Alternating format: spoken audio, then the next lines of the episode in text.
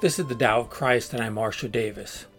In this podcast, I explore the mystical roots of Christianity, which Jesus called the Kingdom of God, which church historian Evelyn Underhill called the Unitive Life, and which Richard Rohr calls the Universal Christ, and which I refer to as Christian non duality, unitive awareness, or union with God. This is the Tao of Christ.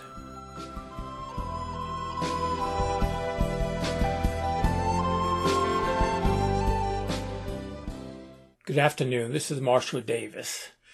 Today I'm going to talk about God and consciousness. One of the barriers to seeing reality is the clumsiness of language used to communicate it. Part of it is the error of mistaking words and ideas for that to which they point. That's especially true of religion, and since I consider myself a Christian, I can say it is certainly true of Christianity. Christians have succeeded in deceiving ourselves and others for 2,000 years by our idolatrous use of language and ideas. Let me start by talking about the word God. You ask a crowd of people what they mean by the word God, and you will get as many answers as there are people. Even people from the same religion, and even from the same church will give very different answers.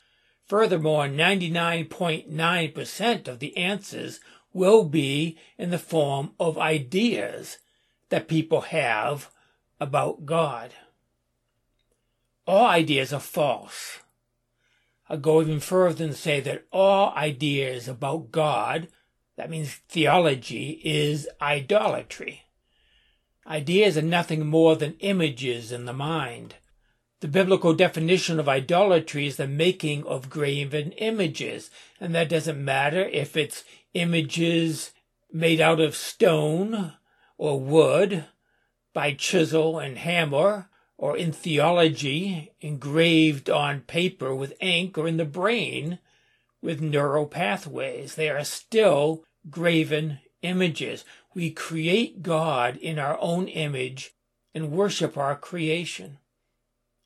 We make God into an object for contemplation or observation or description. In any case, a God that is an object is no God at all. So what or who is God? The Christian Bible says that God is spirit, and that's a good place to start. Spirit is a word used to describe what is not matter, not material, not physical. Some would say God is energy, but that's not accurate because energy is just another form of matter. There are two sides of the same coin, and this material universe is Einstein's famous equation E equals mc squared says energy and matter are the same thing. They are interchangeable and they are interchanging all the time. So spirit is not energy or power. Spirit is a word that we use for what is not of this world, something that cannot be proven or disproven using the scientific method. That's why for science, God does not exist. Spirit cannot be measured, and therefore for the materialist does not exist. And that's true if you define existence as having to do with matter and energy, space and time. Spirit or God is literally nothing. No thing. Scientifically speaking, spirit does not exist.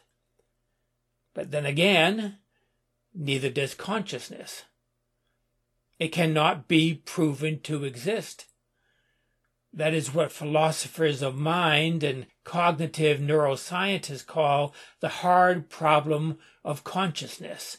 Technically, consciousness does not exist, and yet we are conscious.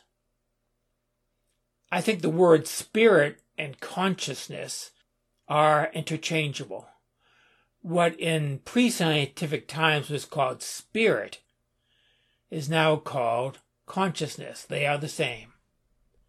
Nearly all religious people would agree that God is related to consciousness in some way. 99% would say that their deities are conscious. Theists, like most Christians, believe that God is conscious of everyone and everything that happens. Like Santa, God knows if you've been naughty or nice. That is the basis for the idea of God as judge. And it's a just judge. It's the concept behind providence and predestination and things like that. Some go further and say that God is not only conscious, but God is consciousness. For example, Vedanta in Hinduism describes the divine using the terms Sat Chit Ananda, normally translated being, consciousness, bliss. Conscious cannot be a quality of God or a property of God because God, to be God, is without properties or qualities, since those refer to the phenomenal world that would make God an object in time and space. I think consciousness is a good word to use to point to the indescribable God. God is consciousness, being, bliss.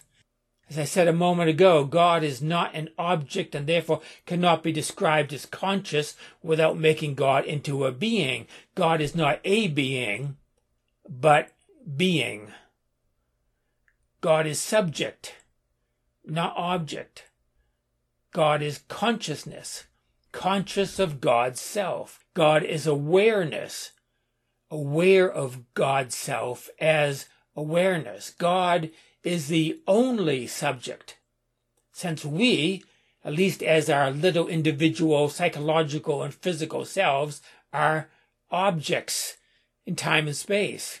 God is the subject of which everything else, including us as individual selves and bodies, are objects within that consciousness. While at the same time, everything, objects if you want to call them, appearing within God as consciousness is God itself or himself or herself, however you want to describe God. God is awareness in which everything in creation is appearing. I'm using that Christian term, creation, but it's not creation as something over and apart from God, separate from God, but creation as an expression of God's self. Our existence comes from that which is the source of all existence. Even the biblical creation story points to this. Genesis says that God spoke the universe into existence. We are words spoken by God. And what are words but ideas that are expressed? We are ideas in the mind of God, you could say. To put it another way, we are incarnations of God, incarnations of consciousness. We are God conscious of God's self, God conscious of the universe. Now, this is where it gets interesting that consciousness that we experience and we commonly think of and talk about as our consciousness is the consciousness of God. The Bible says that. The Bible says we have the mind of Christ. The Apostle Paul writes, For who has known the mind of the Lord, that he will instruct him? But we have the mind of Christ. The only way to experience God is to know God as subject. Now, here I'm not talking about what Christianity normally talks about. That is, God as subject that is loving us as separate beings, although that certainly can be and is a meaningful experience for Christians and others from a theistic and dualistic perspective. As individual selves, it is very powerful to experience the love of God. But this love points to something beyond itself, something deeper and more intimate.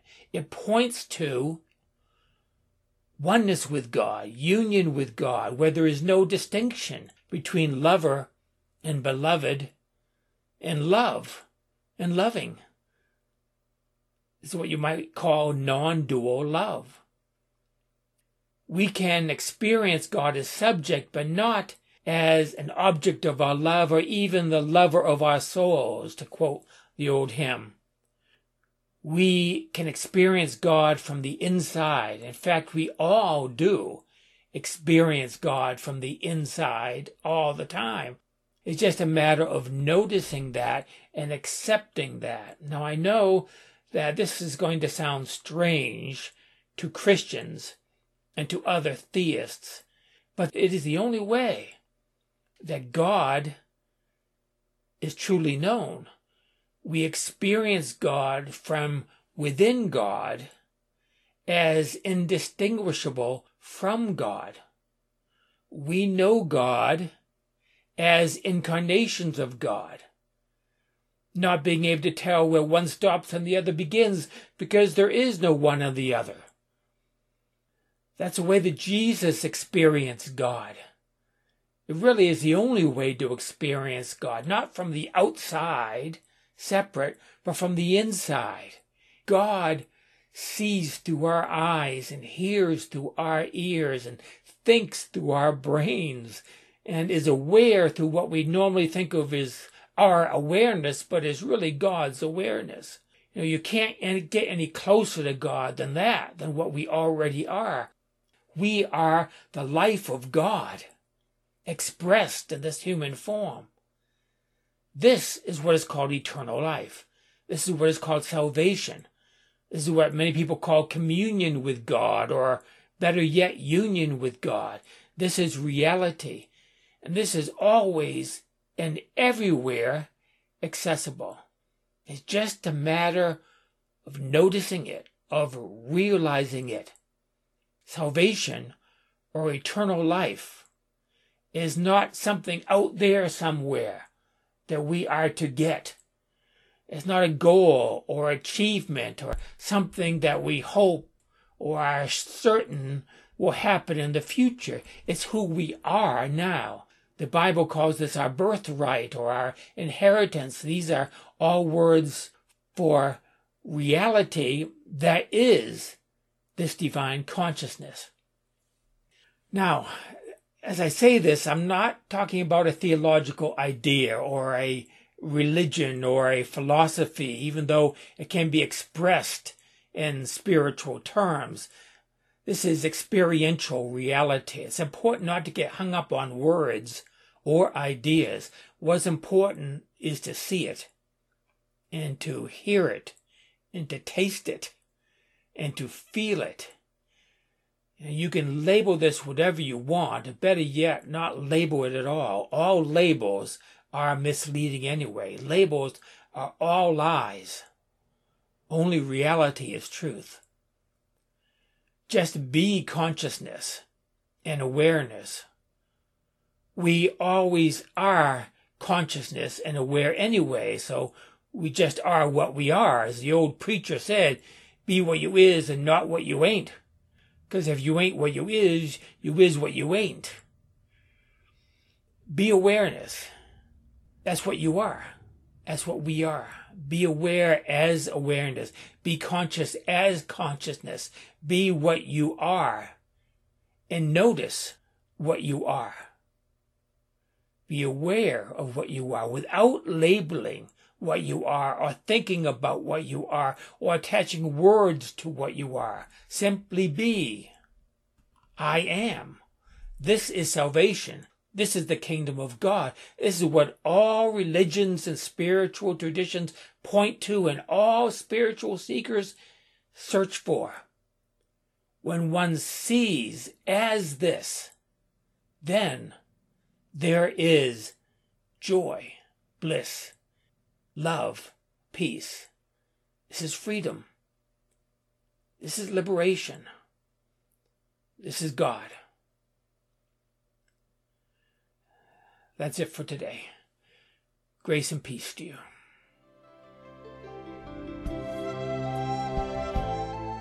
That is the Tao of Christ for today. Thank you for listening. You can access other episodes of this podcast at thedaoofchrist.com.